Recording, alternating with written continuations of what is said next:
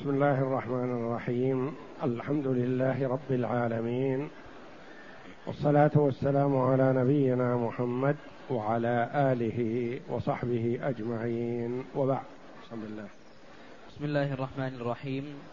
الحمد لله رب العالمين والصلاة والسلام على أشرف الأنبياء والمرسلين نبينا محمد وعلى آله وصحبه أجمعين.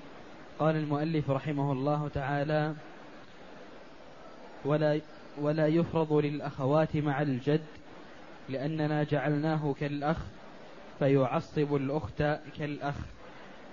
ولا تعول مسألته لذلك إلا في مسألة واحدة تسمى الأكدرية لتكديرها أصول زيد حيث أعال مسائل الجد وفرض للأخت معه وهي زوج وأم وأخت وجد فللزوج النصف وللأم الثلث وللجد السدس ثم يفرض للأخت النصف النصف لأنه لم يبق لها شيء ولا مسقط لها ها هنا ثم يجمع سدس الجد ثم ثم يجمع سدس الجد ونصف الأخت فيقسم بينهما على ثلاثة لئلا تفضل الأخت على الجد.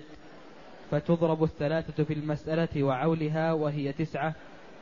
صارت من سبعة وعشرين للأم ستة وللزوج تسعة وللجد ثمانية وللأخت أربعة. قول المؤلف رحمه الله تعالى ولا يفرض للأخوات مع الجد سبق أن علمنا أن الأخوات أصحاب فرض. فإن كانت لها النصف فإن كانت واحدة فلها النصف بشروطه. وإن كانت أكثر من واحدة فلهن الثلثان.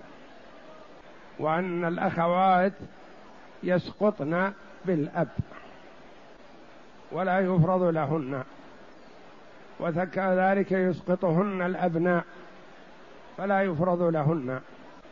الجد في بعض أحواله مثل الأب وفي بعض أحواله يختلف عن الأب. فهو يختلف عن الأب مع الأم. الأب له وضع مع الأم والجد له وضع آخر مع الأم. فالأم مع الأب فقط لها الثلث وله الباقي ثلثان. ومع الفرع الوارث أو الجمع من الذكور من الإخوة من الإخوة والأخوات. تأخذ السدس ما يفرض لها الثلث والأب يأخذ ما بقي. كما مر علينا. بقي علينا مسألة تسمى بالأكدرية. قيل في سبب تسميتها هذه لأنها كدرت على زيد رضي الله عنه أصوله وطريقة قسمته رضي الله عنه. والنبي صلى الله عليه وسلم قال أفرضكم زيد. وزيد عالم الفرائض من صحابة رسول الله صلى الله عليه وسلم. فما هذه المسألة الأكدرية؟ الأصل أنه مع الأخوات أو مع الإخوة مطلقا يخير. إن كان هناك صاحب فرض فيخير بين ثلث الباقي وبين سدس المال وإن لم يكن هناك صاحب فرض فيخير بين الثلث أو المقاسمة وكذلك له المقاسمة في الحال السابقة فيخير بين أمور. لكن هنا ما بقي من فروض المسألة بعد أخذ أصحاب الفروض إلا سدس واحد. فهل يقسم بين الجد والأخت؟ ما ورد هذا. وهو لا ينقص عن السدس. كاملا أو عائلا. والأخت في كتاب الله تعالى لها النصف. فهل تعطى جزء من السدس؟ أو يقال لها ليس لك شيء؟ والله جل وعلا فرض لها في كتابه النصف. فما الحل؟ هذا تكدير أصول المسائل لدى زيد بن ثابت رضي الله عنه. ماذا يصنع بها؟ وهي وحيدة. أصولها ما ما تزيد ولا تنقص. ذكرها المؤلف هنا رحمه الله. فقال رحمه الله ولا يفرض للأخوات مع الجد يعني سواء كانت واحدة أو عشرة. لأننا جعلناه من هو؟ الجد. كالأخ فيعصب الأخت كالأخ. وهذا عند زيد بن ثابت رضي الله عنه ومن وافقه. وأما عند أبي بكر الصديق رضي الله عنه فالجد يسقط الأخوات كلهن والأخوة كلهم. لكن على مذهب زيد لا يسقط الإخوة والأخوات. فكيف الحل؟ قال جعلنا الجد بمثابة أخ يعصب الأخت ويعصب الأخوات ويكون معهن بمثابة أخ. ولا تعول مسائله لأنهم يأخذون ما بقي تعصيبا والتعصيب ما في عول. التعصيب المعصب يأخذ ما أبقت الفروض. ولا تعال له ما تعال المسائل إلا للفروض. ولا تعول مسائله لذلك لأن جعلنا الجد بمنزلة الأخ مع الأخت أو مع الأخوات أو مع الإخوة والأخوات بمثابة فرد واحد معهم. إلا أنه ما يحتسب على الأم تحال بالجد والأخ أو بالجد والأخت من الثلث إلى السدس؟ لا تبقى على ثلثها. ولا تعول مسائله لذلك لأن فيها تعصيب وما فيه تعصيب لا يعول. إلا في مسألة واحدة. ما هي يرحمك الله؟ تسمى الأكدرية. سبب التسمية قيل لأنها كدرت على زيد رضي الله عنه أصوله فسميت الأكدرية وقيل غير ذلك كما مر بنا في الفرائض. قيل المتوفاة من كدرة وقيل السائل من كدرة وقيل وقيل. ما يهمنا التسمية يهمنا حل المسألة حيث أعال مسائل الجد وفرض للأخت معه. فرض للأخت مع الجد فعالت. لأن العول يكون إذا استغرقت الفروض التركة وزيادة. يعني العول والتعصيب ما يجتمعان إلا في هذه المسألة. وليس هذا تعصيب وإنما نقلت صاحب التعصيب الذي هو الجد إلى الفرض وعالت المسألة حيث أعال مسائل الجد وفرض للأخت معه. فرض للجد وفرض للأخت والأصل أنهم سواء. للذكر مثل حظ الأنثيين. لكن لما ضاقت الفروض اضطر رضي الله عنه لأن يجعل للجد السدس وأن يجعل للأخت ما فرض الله لها في كتابه وهو النصف. فتكدرت هذه المساء مسائله. ما هي أركانها؟ ما تتغير. زوج وأم وجد وأخت شقيقة أخت شقيقة لعبسيا كم؟ أركانها أربعة. انتبه لهم. لو بدلت واحد بدل واحد ممن يحل محل ما صارت أكدرية. انحلت. لكن لما اجتمعت هذه الرؤوس الأربعة كدرت على زيد أصوله. زوج جاء ومعه قبيلته لأنه من قبيلة أخرى. يقول أعطوني ما فرض الله لي.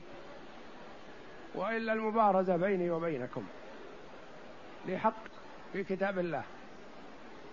ماذا تريد؟ أريد النصف فيلتفتون إلى من وراءه فإذا وراءه عصبة مجموعة من الناس. أعطوا صاحبنا حقه وإلا السلاح بيننا وبينكم. ما. وصدق.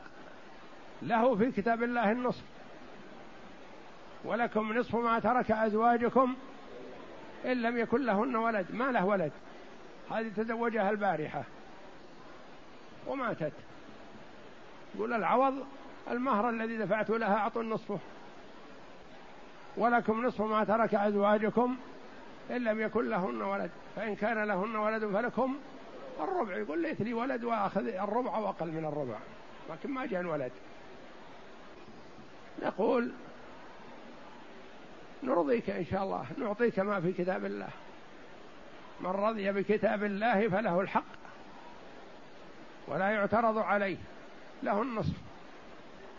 جاءت الأم بعد الزوج.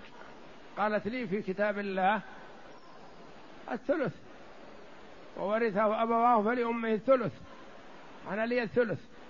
ما أحد يحجبني من الثلث. إلا السدس وإلا فلي السدس أحيانا لكن ليس من هذه المسائل. هذه ابنتي وليس لي إخوة وليس لها إخوة ولا لي أولاد من أبيها ولا من غيرهم. فلي الثلث في كتاب الله. أعطيناها الثلث. وقلنا انتظري حتى الزوج مسكناه عندنا ما نريد يذهب بالنصف الإنسان إذا كان عنده مسألة أو كذا ما يبت فيها حتى يرضي الجميع. ما يرضي طرف ثم يذهب ثم يلتفت للآخر ما يعطي شيء. يقول لك الثلث وانتظري. جاء الجد يتوكل على عصاه يقول أنا أب وأنا ربيت. وزوجت وعلمت وأنا القائم عليها لأن والدها توفي وهي صغيرة. فأنا أحق الناس بميراثها. ماذا تريد؟ أريد ما في كتاب الله وما في سنة رسول الله صلى الله عليه وسلم. وأن لم ينص علي في كتاب الله فالسنة جاءت بميراث الجد السدس أو الثلث. وأنا الآن أقنع لوجود أهل الفرائض يكفيني الثلث. يكفيني السدس. أعطيناه السدس. نظن أننا خلصنا واسترحنا. أعطينا الزوج النصف. وأعطينا الأم الثلث. ماذا بقي معنا؟ سدس. جاءنا الجد وأعطيناه إياه. فإذا بنا تأتي الجدة الأخت شقيقة. ومعها زوجها ومعها أولادها ومعها عصبة زوجها. يريدون حق موليتهم أم أولادهم. ما معنى شيء؟ أعطينا الزوج أعطينا الأم أعطينا الجد انتهت. نصف وثلث وسدس. فخاصمتنا وقالت لي في كتاب الله النصف. وإن كان رجل يورث كلالة أو امرأة وله أخ أو أخت فلكل و... وإن كان رجل يورث كلالة يستفتونك. قل الله يفتيكم في الكلالة. إن امرؤ هلك ليس له ولد وله أخت فلها نصف ما ترك. وهو يرثها إن لم يكن لها ولد. فتقول هذه أختي وقد نص الله في كتابه على أن لي النصف لأن أختي هذه ليس لها ولد وليس لها والد وإنما جد والجد شريكي على الأقل أشترك أنا وياه. كيف نعمل؟ شركها هي والجد بالسدس وهم أقرب الناس إليها بعد الأم. ما يناسب. ماذا نصنع؟ أعطينا الجد السدس. يقول اقتسمه أنت والأخت لأنك أنت وإياها سواء. نعطيه ثلثي السدس؟ لا. حتى الأخت ما تقنع تقول ما أقنع بثلث السدس. ماذا نصنع؟ نقول نعطي نرجع إلى العول. العول فيه تفريج كربات. نعطي الواحد سهمه اسما لا حقيقة. نقول نعم الأخت لها النصف نعطيها النصف. كم صار في المسألة؟ صار فيها نصفان وثلث وسدس. ما يستقيم. من أين نخرج لها هذا النصف؟ من عولها. نقول نفرض. للزوج النصف ثلاثة. وللأم الثلث اثنان. وللجد السدس واحد. وللأخت النصف مثل الزوج ثلاثة. كم صارت؟ تسعة. عالت المسألة إلى تسعة. كيف نقسمها؟ وترجع الأخت بنصف والجد يرجع بسدس. اتفقنا من أول على أن الجد مع الأخت أو الأخوات بمنزلة أخ يقاسمهن ويخير فيمسك بها جدها ويقول ما يصير تذهبين بالنصف وأنا أذهب بالسدس. وليس فيه نصف الآن. راحت الأنصاف والأثلاث وقضت. نقول نجمع نصف الأخت وسدس الجد. نجمعها جميع ونقسمها على ثلاثة. نعطي الجد سهمين ونعطي الأخت سهما واحد. وكيف يتسنى لنا هذا؟ وهي أربعة عبارة أربعة من تسعة. ثلاثة للأخت النصف. وواحد للجد السدس أربعة. كيف نقسمها على ثلاثة؟ ما تنقسم. نضرب الرؤوس رأس الجد برأسين والأخت بواحد. الرؤوس كم؟ ثلاثة. نضربها في في أصل المسألة ولا في عولها؟ في عولها. أصلها من ستة وعالت إلى تسعة. ثلاثة في تسعة بكم؟ بسبعة وعشرين. من له شيء من أصل المسألة أخذه مضروبا في جزء سهمها الذي هو الثلاثة اللي ضربت في أصل المسألة. فللزوج ثلاثة مضروبا في ثلاثة له تسعة. يقول أنا أريد النصف. هذا عبارة عن ثلث تسعة من سبع وعشرين ثلث. نقول هذا بالعون. أنت لك إصف النصف اسما لا حقيقة لأنها عالت المسألة زادت الفروض في المسألة. الأم لها اثنان في ثلاثة بستة ستة من سبعة وعشرين. الجد والأخت لهم أربعة مجموع نصيبهم.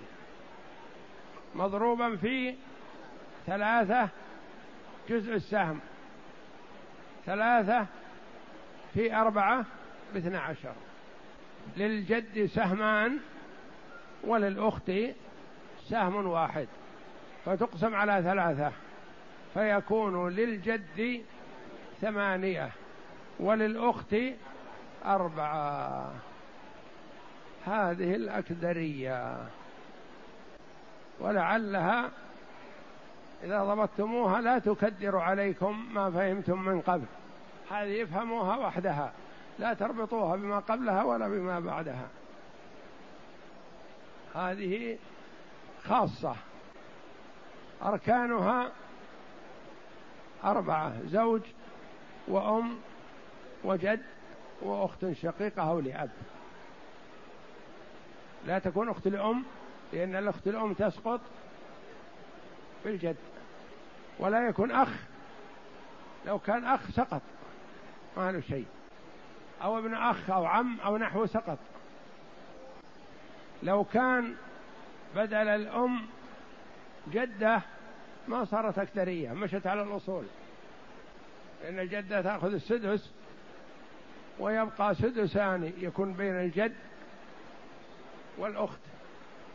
ثلث. ثم نخيره بين الأمور التي سبقت. فيختار المقاسمة خير له. لأنه إذا قاسم يأخذ سهمين والأخت تأخذ سهم. وإذا أخذ السدس أخذ واحد. وإذا أخذ ثلث الباقي يأخذ ثلث ثلث الثلث. أضر في حقه وإنما الأحسن في حقه المقاسمة. يتقاسم هو والأخت الثلث فيبق فيكون يأخذ سهمين وهي تأخذ سهما واحدا. هذه الأكدرية.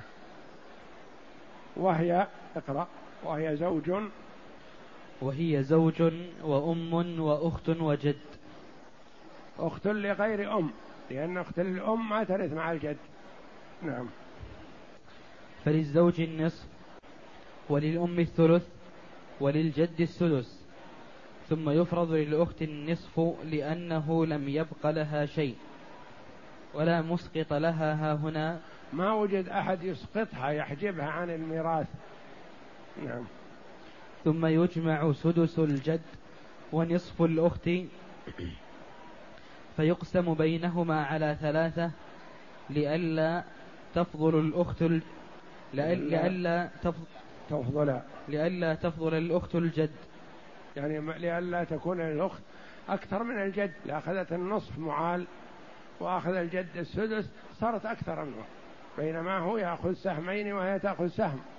نعم. فتضرب الثلاثة في المسألة وعولها. الثلاثة هذه ما هي؟ رؤوسهم رأس الجد برأسين والأخت برأس. نعم وهذا يعتبر جزء السهم. نعم. فتضرب الثلاثة في المسألة وعولها وهي تسعة. صارت من سبعة وعشرين. للأم ستة؟ للأم ستة لأن لها اثنان في ثلاثة. بستة. نعم. وللزوج تسعة؟ وللزوج تسعة له ثلاثة في ثلاثة. نعم. وللجد ثمانية؟ وللجد ثمانية وللأخت أربعة لأن الجد والأخت اشتركوا الآن. ما صار للأخت النصف وإنما جمع نصيبهم. لها ثلاثة وله واحد أربعة. أربعة في ثلاثة باثنى عشر. اثنى عشر للجد منها ثمانية وللأخت منها أربعة. نعم. ولو كانت أم وأخت وجد فللأم الثلث والباقي بين الجد والأخت على لو لم يكن هناك زوج وإنما كانت أم وأخت وجد الأم تأخذ الثلث والأخت والجد بينهم الباقي على ما مر في الخيار. والباقي بين الجد والأخت على ثلاثة أسهم وتسمى الخرقة لكثرة اختلاف الصحابة فيها. اختلف فيها الصحابة هذه اللي التي هي أم وأخت وجد. اختلف فيها الصحابة رضي الله عنهم. نعم. ولو كان مكان الأخت أخ كان المال بينهما أثلاثا. يعني بين الجد بين الأخت و بين الجد والأخ مثلا ومعه الأخت أو الجد. يعني لو كان مكان الأخت أخ كان المال بينهم أثلاثا. يعني الأم الثلث والباقي ثلثان بين الجد والأخ. مقاسمة بالنصف فيكون المال أثلاثا بينهم. هلك هالك عن زوج وجد. المسألة من ستة. للزوج النصف ثلاثة. وللجد السدس لا ما يصح المسألة من من اثنين لأن فيها نصف فرض والباقي تعصيب ما ينظر له لأنه ما فيه ما في فرع وارث علشان نقول للجد السدس. نقول المسألة من اثنين للزوج النصف واحد وللجد الباقي. هلك هالك عن جد وجدة. المسألة من ستة للجدة السدس واحد والباقي للجد تعصيبا. في فرض؟ لا ما له فرض. هلك هالك عن جدة وزوج وجد وجد وأخت شقيقة. نفس الأكدرية إلا أن وضعنا بدل الأم جدة. بدل الأم جدة. المسألة من ستة. للزوج النصف ثلاثة. وللجدة السدس واحد. بقي كم؟ بقي اثنان. يقول بين الجد والأخت رؤوس اثنان ما تنقسم. سهامهم رؤوسهم ثلاثة. ثلاثة في ثلاثة في ستة بثمانية عشر. بثمانية عشر. للأم للجدة. واحد في ثلاثة بثلاثة. وللزوج ثلاثة في ثلاثة بتسعة. أخذ نصيبه كامل هالمرة. وللأخت والجد يخير الجد بين ثلث الباقي ليس بأحظ له وبين سدس المال ليس أحظ له وإنما الأحظ له المقاسمة. يقول قاسموا بيني وبين بنت ابني. فنقول لهم كم؟ لهم اثنان. في ثلاثة بستة. للجد أربعة وللأخت الشقيقة اثنان. هذه قرينة الأكدرية وليست بأكدرية لأن ما كدرت. وإنما حصل النقص على الأخت الشقيقة لوجود الأخ ما ما فرضنا لها لأنه بقي لها شيء وهي وهو بمثابة أخوين. هلك هالك عن أم وجد وأخت. أم وجد وأخت. أم وجد وأخت. المسألة من من ثلاثة. للأم الثلث واحد وبقي اثنان بين الجد والأخت مقاسمة له سهمان ولها سهم واحد. هلك هالك عن زوج وأم وأخت شقيقة أم وزوج وأخت شقيقة. المسألة من ستة للزوج النصف ثلاثة وللأم الثلث اثنان وللأخت الشقيقة النصف ثلاثة. عالت المسألة إلى ثمانية. عالت إلى ثمانية. هلك هالك عن أم وزوجة انتبه. وجد وأخت شقيقة. الأكدرية إلا أنا بدل الزوج زوجة. ما هي أكدرية ذي. فيها زوجة وفيها أم. انتبه. أم مخرج نصيبها من ثلاثة والزوجة من أربعة مباينة بينهما. المسألة من اثني عشر. للأم الثلث أربعة ولل الزوجة الربع ثلاثة. هذه كم؟ سبعة. بقي معنا الجد والأخت. نأتي إلى الجد. يقول ماذا تختار؟ يقول كم بقي؟ يقول بقي خمسة. تريد المقاسمة مع الأخت؟ قال لا لا هي نصف. لا تطري علي المقاسمة لأنها نصفي. فكيف أقاسمها؟ آخذ نصف جزء وهي تأخذ جزء. يعني رأسا برأس وإلا يمكن الشيء الثاني أحظ له. تريد ثلث ما بقي ثلث ما بقي كم بقي؟ خمسة. لو أعطيناه الثلث أخذ اثنين إلا ثلث وأخذت الأخت أكثر منه. تريد سدس المال؟ لا سدس المال نعطيه اثنين. إذا يقول أقاسم على أنني أنا برأسين وهي برأس. فيبقى خمسة. هم رؤوسهم كم؟ ثلاثة. ثلاثة في اثني عشر بست وثلاثين. ثم تعطيهم وتقول للجد والأخت ثلاثة في خمسة بخمسة عشر. له عشرة ولها خمسة. انتبه المسألة أكدرية. أي ركن من الأركان اختل ما صارت أكدرية وانقسمت على ما هي عليه. والله أعلم. وصلى الله وسلم وبارك على عبده ورسول نبينا محمد وعلى آله وصحبه أجمعين.